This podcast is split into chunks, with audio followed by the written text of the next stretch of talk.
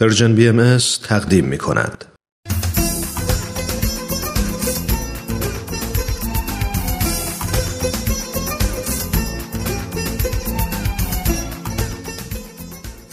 دوازده به اضافه یک تصمیم جدید برای سال جدید قسمت دوازدهم اسفند 97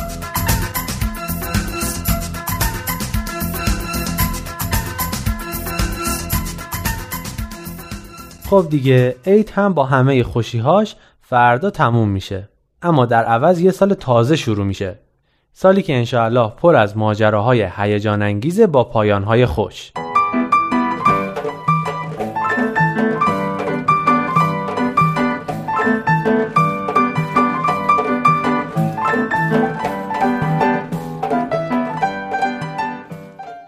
رسیدیم به اسفند ماه تولد بابام. ماجرای اسفند توی یه جمعه خونه تکونی شروع شد. مامان گفته بود که کمد اتاق خواب رو مرتب کنم. تو همین کمد بود که آلبومای عکس بابام رو پیدا کردم. وقتی به عکسای قدیمی بابام نگاه می‌کردم به نظرم میومد که چقدر جوونی ها شبیه من بوده یا در اصل من چقدر شبیه جوونی های بابامم. یاد خاطراتی افتادم که بابام از جوونیاش میگه و به خصوص اون که بیشتر از همه تعریف می‌کنه. یعنی خاطره اون روز که صاحب خونه بهشون گفته بود یا تا آخر هفته خونه رو خالی کنن یا اساساشون رو میریزه بیرون. بابا بزرگم فوت کرده بود و پدرم هم تازه از سربازی و جنگ برگشته بود و رفته بود سر کار. تازه عموم و عمه گلیم که حالا استرالیاس هم مدرسه می‌رفتن و خلاصه اوضاع مالیشون خیلی خراب بوده. صاحب خونه که میترسیده نتونن کرایشو بدن به جای هر نوع همدردی میگه که باید خونه رو خالی کنن هرچی بابام باهاش صحبت می‌کنه که منصرف بشه صاحب خونه قبول نمی‌کنه بابام میگه خیلی دلم از بیانصافی صاحب خونه که بی خود و بی جهت می‌خواست آوارمون بکنه به درد اومد و سوخت یهو نمی‌دونم چه حسی به هم دست داد که برگشتم و بهش گفتم فکر کردی می‌خوایم کرایت رو بخوریم؟ فکر کردی با بیچاره و بدبخت طرفی؟ فکر کردی زورت خیلی زیاده؟ خیلی پول داری؟ باشه ما میریم. اما نامردم اگه تا آخر سال خونت رو نخرم.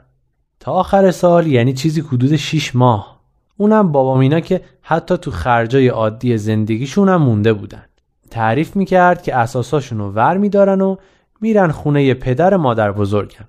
پدر مادر بزرگم به خاطر فشارها و آزار و اذیت‌هایی که بهش می‌کردن خونه و زندگیش رو تو روستا ول کرده بود و به شهر اومده بود. توی همون گیرودار خبر پیدا می‌کنه که قرار یه اتوبان از زمینهای آبا و اجدادیشون بگذر و دارن زمینای اون حدود رو می‌خرن.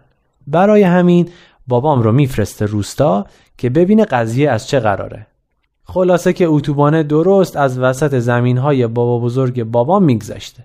طوری میشه که نه تنها می‌تونن یه قسمت از زمینها رو بفروشن بلکه زمینهای باقی مونده هم ارزششون چندین برابر میشه و خلاصه به قول خودمون بیلیتشون حسابی می‌بره.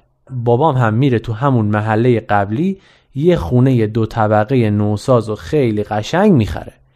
یعنی همین که الان مامان بزرگم توش زندگی می‌کنه. جالبه که صابخونهشون وقتی میشنوه بابام می‌خواد اونجا خونه بخره هی میومده التماس می‌کرده که بیا خونه منو بخر. بابام هر وقت این خاطره رو تعریف می‌کنه چشماش برق می‌زنه. میگه کار خدا یعنی این. یفعل ما یشا است و یحکم ما یورید اگه اراده کنه دنیا رو کن فیکون می‌کنه. و کلی جملات عربی دیگه که اونا رو دیگه بلد نیستم. اون روز همینطور که به عکسای بابام نگاه می‌کردم فکر کردم که اگه بخوان یه فیلم از زندگی بابام بسازن من راحت می‌تونم جای جوونیش بازی کنم. یهو اون جرقه تو ذهنم زده شد.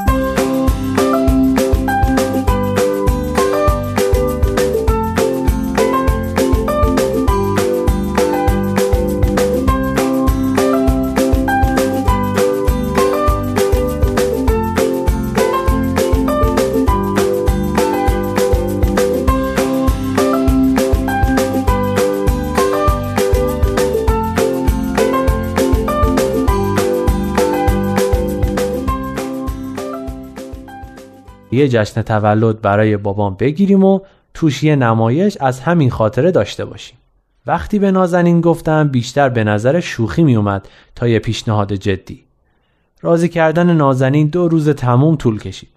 اما خوشبختانه کوهیار و کامیار پسرم هم بچه های پایه‌ای هستن و حاضر به شرکت در هر نوع عملیات عجیب و غریب. با موافقت مامانم برای تولد بابام یه مهمونی خانوادگی کوچیک گرفتیم. فقط ما و عمومینا و مامان بزرگ و خاله اینا و اون آقا رامتین که تازه با سپیده دختر خالم نامزد شده بودن. یه هفته طول کشید تا نازنین یه متن برای نمایشنامه بنویسه. در نتیجه برای تمرین چهار روز بیشتر وقت نداشتیم. هر روز می‌رفتیم خونه امومینا و تمرین می‌کردیم. روز آخر نازنین اینقدر عصبی شد که گفت بچه ها بیاین از خیلی نمایش بگذریم و بی خودی آبری خودمون رو نبریم. شما هنوز متناتون رو بلد نیستین. هر دفعه یه حرفی می‌زنین. آخه این چه نمایشیه؟ اما چطور می‌شد از خیر این بهترین هدیه‌ای که برای بابام تدارک دیده بودیم بگذریم؟ به نازنین قول دادیم که متناشو حفظ کنیم. کاملیا هم قبول کرد که ازمون فیلم بگیره. شب 24 مامانم همه رو برای افتار دعوت کرد. بعد از افتار و آوردن کیک تولد و خوندن سرود تولد نوبت باز کردن هدیه ها که رسید من بلند شدم و گفتم اول هدیه من و نازنین و کامیار و کوهیار به بابام بابا ما برات یه نمایش درست کردیم. البته نصف مهمونا قبلا یه جورایی در جریان نمایش بودن. اما همه خیلی تعجب کردن و دست زدن و استقبال کردن. به جز نازنین که متنا رو عین خودش می‌گفت بقیه یه چیزایی از خودمون در می آوردیم و می‌گفتیم. اما نمایش به خوبی پیش می‌رفت. فقط کوهیار وقتی قسمت اول رو بازی کرد هول شد و سیبیل پرپشتی که براش گذاشته بودیم و اذیتش می‌کرد و کند. در صورتی که هنوز یه قسمت دیگه از نقشش باقی مونده بود. دیگه چسب برای چسبوندن سیبیلش نداشتیم و قرار شد به حالتی که انگار داره سیبیلاش رو تاب میده با دستش سیبیلش رو نگه داره. نمایش به اوجش و به اونجا رسید که صاحب خونه بابام رو تو کوچه می‌بینه. کوهیار راحت نمایش و زندگی می‌کرد و اصلا به متن نازنین کاری نداشت. چطوری پارسی پور شنیدم می‌خوای خونه بخری. بله اومدم دنبال صاحب ملک بریم معامله کنیم. مگه نگفتی خونه منو می‌خری؟ حالا که پولت نقده مستجرم رو میندازم بیرون و خونه رو به تو میفروشم. در تمام طول گفتگو کوهیار به شدت با سیبیلش درگیر بود. نه ممنون. مادرم یه خونه دیگر رو میپسنده. یعنی خونه منو نمی‌خری؟ ای بابا تو سیبیل منو کندی با این حرفت؟ و راحت سیبیلشو کند و گذاشت کنار. بابام و عموم اینقدر خندیدن که اشک از چشمشون سرازیر شده بود. نازنین از عصبانیت می‌خواست ما دوتا رو بکشه. اما وقتی دید چقدر همه میخندن و استقبال کردن کوتاه اومد. اما درسی که از این ماجرا گرفتم رو بنویسم.